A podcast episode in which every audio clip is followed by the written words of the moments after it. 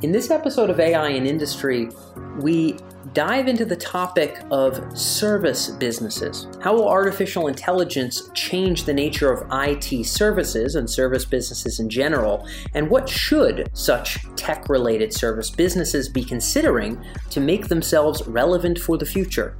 To not leave themselves ripe for automation, but instead maybe do some of the automating and augmenting and be the one that captures the value, not the one who's victim to the technology. That is the dynamic that we look at this week, and we look at that dynamic through the lens of India.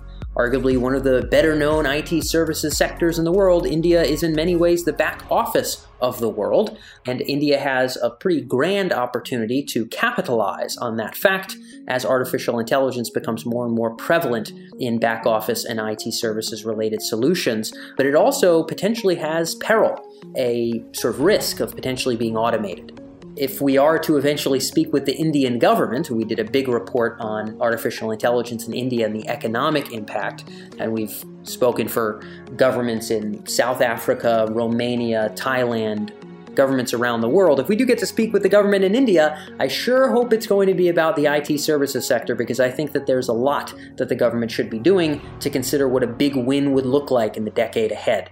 So I have my fingers crossed for that. And I have my fingers crossed also that this podcast will be listened to by the folks who are in the IT services sector in India and hopefully learned from by folks outside of India. We interview this week Nikhil Malhotra, who is the creator and head of Makers Lab at Tech Mahindra. Tech Mahindra is a giant IT services firm based in India Nikhil speaks with us about what he sees as sort of the opportunities and risks in the IT services sector, what he sees as some of the low hanging fruit for applications, and what he also sees as kind of the philosophy shift that has to happen in the services space for people to fall in love with the question, not the solution, in order to actually see value, see profit, see growth from AI, not see shrinkage and risk.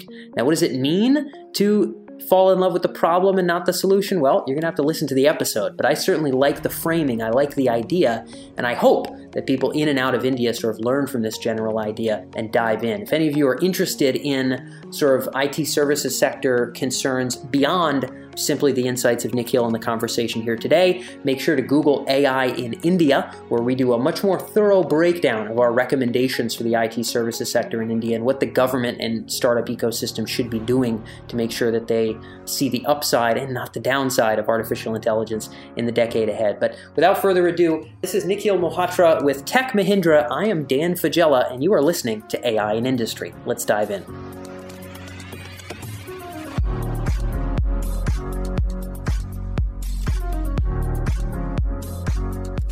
So, Nikhil, I thought where we'd begin here is talking about the upside, the optimistic side, the potential benefit of this wave of data science and AI to the technology services side of India. Such a big, booming part of the economy. So many big companies that are global, based there in India. Really would be nice to ride that wave in a positive way. What do you see as the best way for the IT services sector in India to make the most of the coming sort of trend in AI?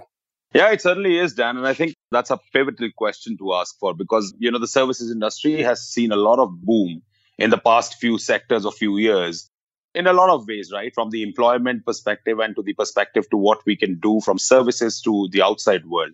Now, the world started changing in 2014 15 when AI started hitting us, and services industry was quick to realize this. Now, the upside to that AI was even though there's a lesser amount of research that happens within the services industry, the bandwagon of AI has picked up. Now, how has it picked up? We started off with automation when the word AI came in. I'm from Tech Mahindra and I run a small little R&D center over there called Makers Lab. Now, what we really do is we really look at the r&d part of the ai where we look at you know deep neural networks or even techniques beyond deep neural networks.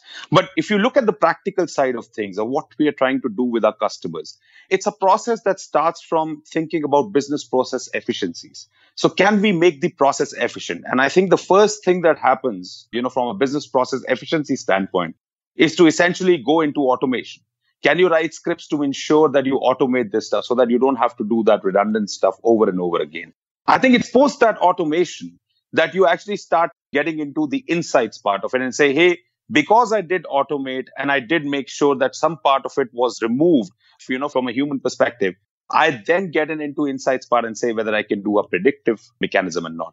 you know, more often than not, we are actually seeing that we are looking at more and more automation perspective from an Indian services standpoint at this point in time. And there are a few cases which are trickling in, which really talk about the artificial intelligence part of it, whether it is you know prediction about whether there is a customer churn out let's say in a telecom scenario or you know there are cases of chatbots which have become so omnipresent these days that every company has a chatbot framework today that tends to call it that i have a conversational yeah. piece that i can actually give you. So these are the upsides that we are seeing within the services industry part as well today. Yeah. So just to poke into that a little bit you're talking about the automation side of things. I think you know there are a lot of firms you know maybe in the west maybe elsewise who sort of have you know, firms like, you know, a Tech Mahindra or Wipro or whoever else there, they, you know, we could say, quote unquote, automate some of their IT work or tech work or right. support work with, you know, just human brains. They just kind of throw humans at it on the other side of the world. And there's nothing wrong with that. In fact, I mean, yeah. there's a lot of demand for it.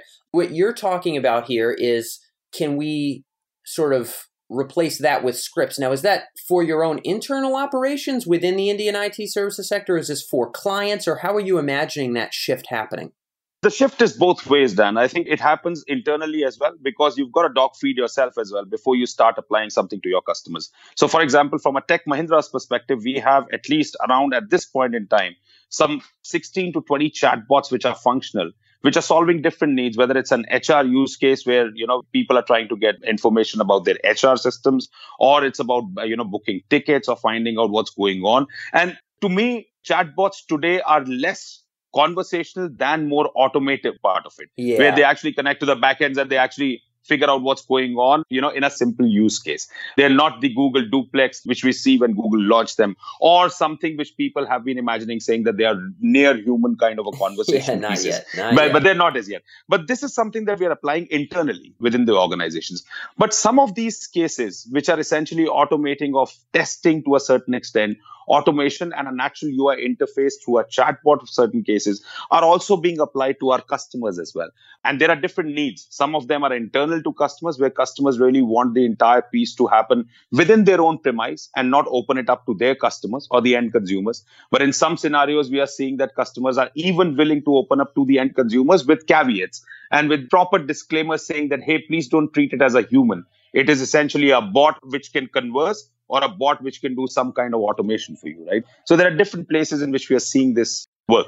Just out of kind of curiosity here, in terms of sort of what you're referencing, the way to sort of level up the skills and build those capabilities, there are, as you mentioned, you're working with a pretty focused lab that's yep. dialed in on these kinds of technologies. I imagine a lot of the very large services firms will have some kind of focus in that particular way and maybe use that as a way to educate their people. The talent gap is a big problem if you're in Boston or San Francisco, and I can imagine the same is the case. In fact, I you know happen to know the same is the case in Bangalore as well, or other yep. major tech cities in India. How is that being squared? In other words, what does it look like to level up enough of the skill set of the Indian tech services sector to kind of you know build these conversational interfaces, build these automated applications to help clients and help themselves? I think what we are doing, and I tell you what we are doing internally. I think what I did after I came back from US in 2014, I actually started this R&D center, which was essentially called Makers Lab. Now, the reason why we call it as makers is because you can make a lot of stuff and not look at some of the other stuff that is being made which you can beg, borrow, steal, etc. And that was the whole premise that we wanted to start off with. Now, the idea that we do in Makers Lab is we have a core research and development unit where we actually work on AI, machine learning. Even we are foraying into quantum computing at this point in time where we can figure out how quantum computing can come out. And some of those algorithms that we do with AI can actually be worked in quantum computing. But you are right. There is a talent gap that is appearing now, one of the ways in which we are trying to figure that out, and you know, within our own organization, is we have opened up our Makers Lab to everyone within the sector, and we have about seven across the world. We have four in India, you know, in our prime sectors, which is Pune, Bangalore, Hyderabad, and Chennai. And what we do is we allow our associates to come in into the lab, see what's happening. But secondly, we also want them to participate in some of these disruptive technologies so that from an Indian perspective, we've all seen or we've gone through or graduated or something what I call the programming part of it, where we know C sharps from C to Java. But now is the time when design also gets included into some of our conversations. And that design is not really a design based on a language or an alg or, or a piece of code. it's more designed based on a specific algorithm. It's more designed based of a specific problem. That's one part. But huh. I think the second thing that we are seeing is essentially the aspect where we are finding a lack or a lacuna is essentially people coming out of colleges, even though universities have opened up these channels for disruptive technologies. They do teach AI, they do teach machine learning. I think the practical piece and the nitty gritty of machine learning and AI is still missing. And one of the reasons for that is we've got to push in a lot of, lot of effort towards the R&D sector within India. Why? Because today, if you look at the AI machine learning world, typically the AI world, you've got about 100 different toolkits that you can work with. You've got TensorFlow, you've got scikit-learn, you've got Theano, you name it, and there is a toolkit. Now, from an Indian IT services standpoint, these toolkits are nothing more than an API or an SDK, which somebody used earlier to create a Java program, used Android APK to actually do something from an Android perspective. But now they're using another toolkit to actually create an algorithm or an algorithmic base or maybe making an application. But the brass tacks is missing. How does an algorithm really work? What really needs to work upon on that algorithm is something that needs to be now taught upon. And I think that's why there is a gap between the talent pool. You can upskill a person in the services industry to say, here's TensorFlow, read it and learn about it, and then start coding on TensorFlow. But there's a difference in what TensorFlow's recurrent neural network does to what an LSTM or a long short-term memory does, right? And that's the gap that we've got to fulfill. And I hope in the next two, three years, we would fulfill that gap, or we will probably fill that lacuna.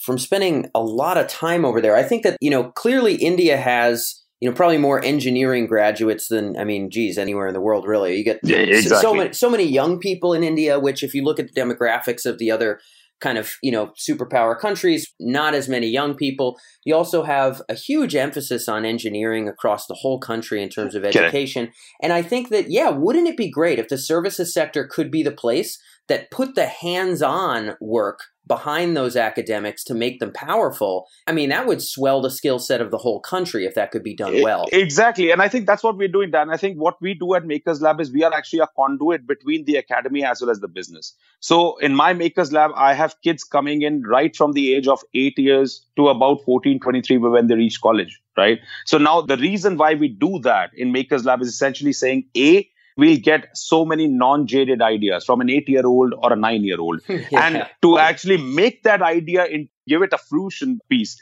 we would actually have these engineers come from college who are being trained on these new technologies theoretically. They would also get a corporate feel of how you work across these technologies, right? So that's where you actually become a conduit between the academy and business. What we find is that when our people who have not been traditionally trained in the research and development, they actually get involved into a designing, a researching, a developing a particular product, a piece, or a process with some of these young students. It's a lot of fun, right? At the end of the day, you break heads, you know, you, you break windows and stuff, but, but it's quite fun at the end of the day because you're actually researching in a way. It sounds very Mountain View to me. It sounds like the kind of thing that they would do with kids, you know, only in a couple places in the US. And I think, you know, it's pretty obvious to say that if, you know, you're tinkering with those kind of things as a little guy, you know, then by the time you graduate from school, you maybe are, you know, have a little bit of a higher penchant to want to create, to want to build things. So kind of an interesting, Absolutely. interesting take there. I'm going to throw in one comment and then one last question on the upsides here, and then we'll talk about avoiding downsides. But I'm very much with you on improving the R&D in India in a big way. You know, we were about 50 50 in terms of the people we interviewed, but a lot of people that we interviewed out there did to some degree lament kind of just the heads down work element, the kind of right. copycatting, the just hands on throw a person at it services, which maybe involves a little bit less on the innovation side of the tech right. sector. Now, look, that's nothing against the Indian economy. It's just a statement, right? Every economy has exactly. ups and downs. Now, I am completely with you in that you know, R&D and developing actual technical solutions, that's a big deal. That's a different thing than throwing a human at it, which may not scale forever. You know, I Absolutely. wonder if you have an opinion about this. The specific question I have to ask is you know, in the artificial intelligence machine learning world, the question often is, okay, what is the data that we have access to that's high quality, that's unique, that nobody else does? Now, the Indian tech sector is like the back office of the world. And so yeah. my question to you is, is there a way to turn that, turn the fact that a lot of those IT, customer services, tech back end things are happening in India, can enough of that be congealed to the point where those can become scalable products for the Indian economy, not just a place for a guy to do something repetitive? No, you're absolutely right. And I think this is something that I keep telling in my lab as well. We, as an Indian economy, as a services industry, have to start loving the problems. See, yes. traditionally, we've always loved the solutions. So, you know, the reason why we are the solution bowl of the world, you know, you outsource a problem and you actually get a solution because we always love the solution part. Hey, you've got a problem in a piece of code, you've got a problem in a particular website and maybe a mobile phone, and now in a data science part, we can give you a solution. We've lost the touch of loving our problems. And I think that's where it essentially starts. If you start loving problems, you also start loving the whole process of design to actually solve that problem. And when you start loving that design aspect of loving the problem, you also start researching around it. What's the world doing? What is the amount of data that I've got today? How would that data essentially affect the end consumer? Whether it's the end consumer in US or it's the end consumer back in India, how would that data really affect? Can I take a piece of that data and apply that to my Indian consumer section as well and maybe make a scalable product out of it? Yeah. Now, the day we start loving problems, we would start getting into the research and development wing. My wish list essentially is that every services company or what we call a services company starts getting hands dirty into the research and development wing.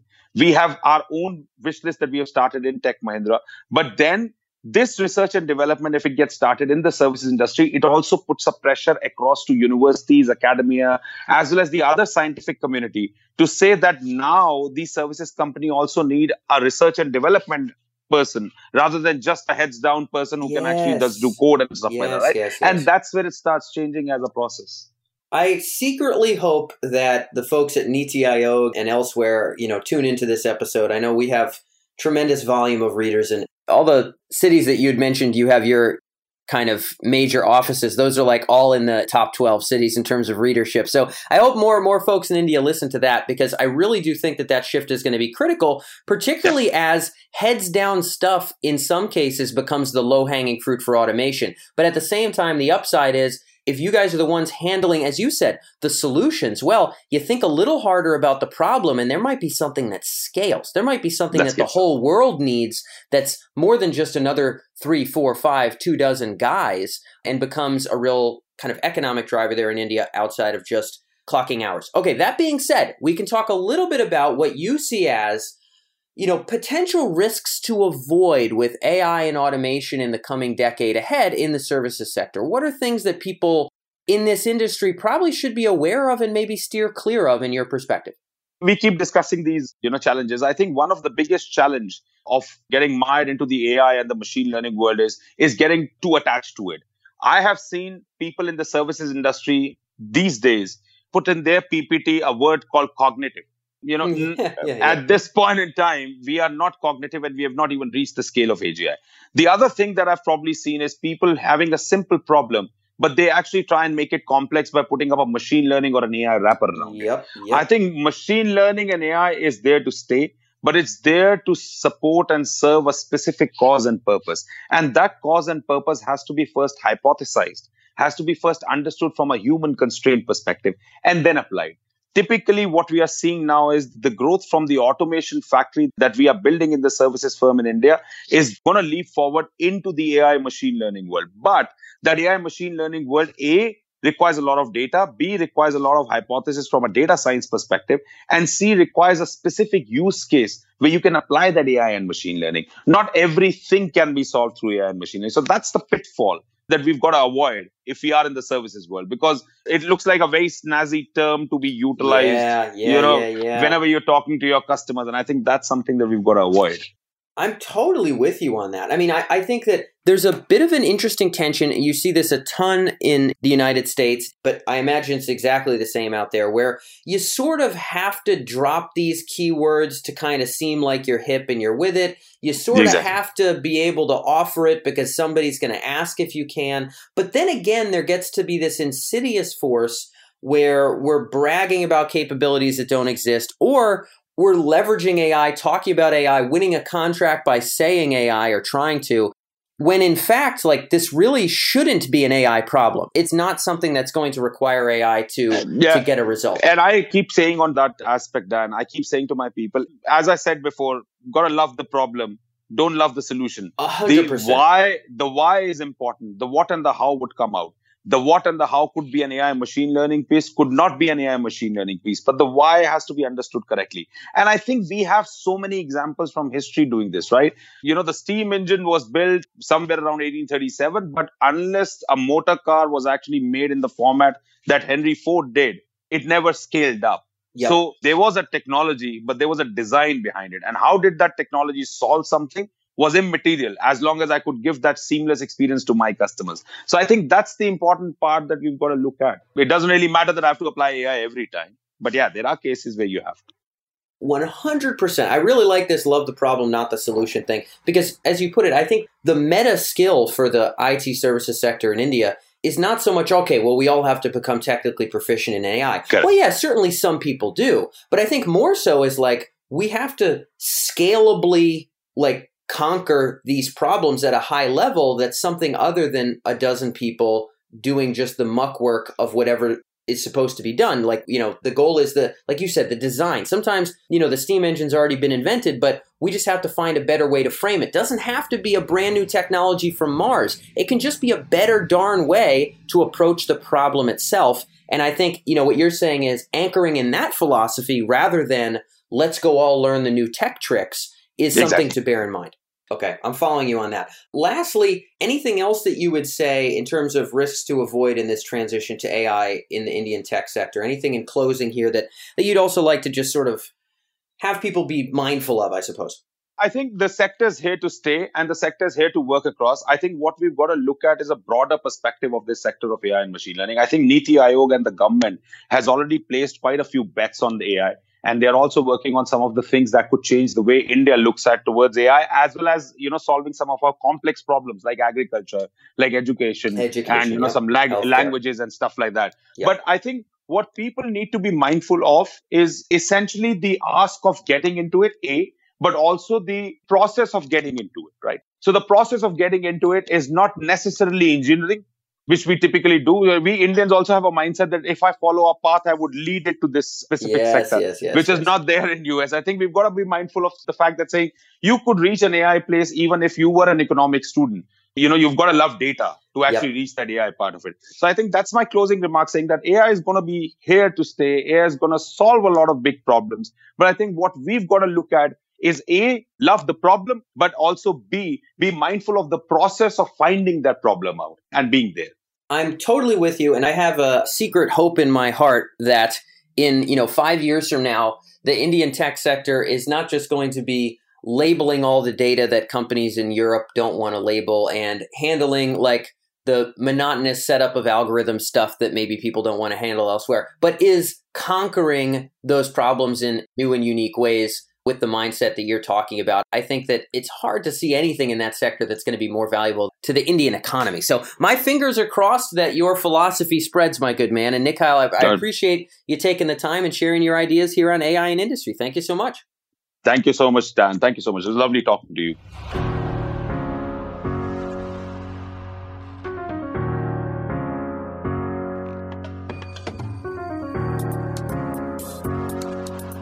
That's all for this episode on the AI and Industry podcast, where we explore the applications and implications of AI in your business or industry. And when it comes to those benefits of real insight in terms of artificial intelligence applications in business, this show is really just the tip of the iceberg. AI and Industry is produced by Tech Emergence, and over at techemergence.com, you can find actionable industry specific coverage, including case studies, unique market research with charts and graphs and regular coverage of the AI applications of both the hottest startups here in the Bay Area, as well as what Fortune 500 companies are doing with AI today.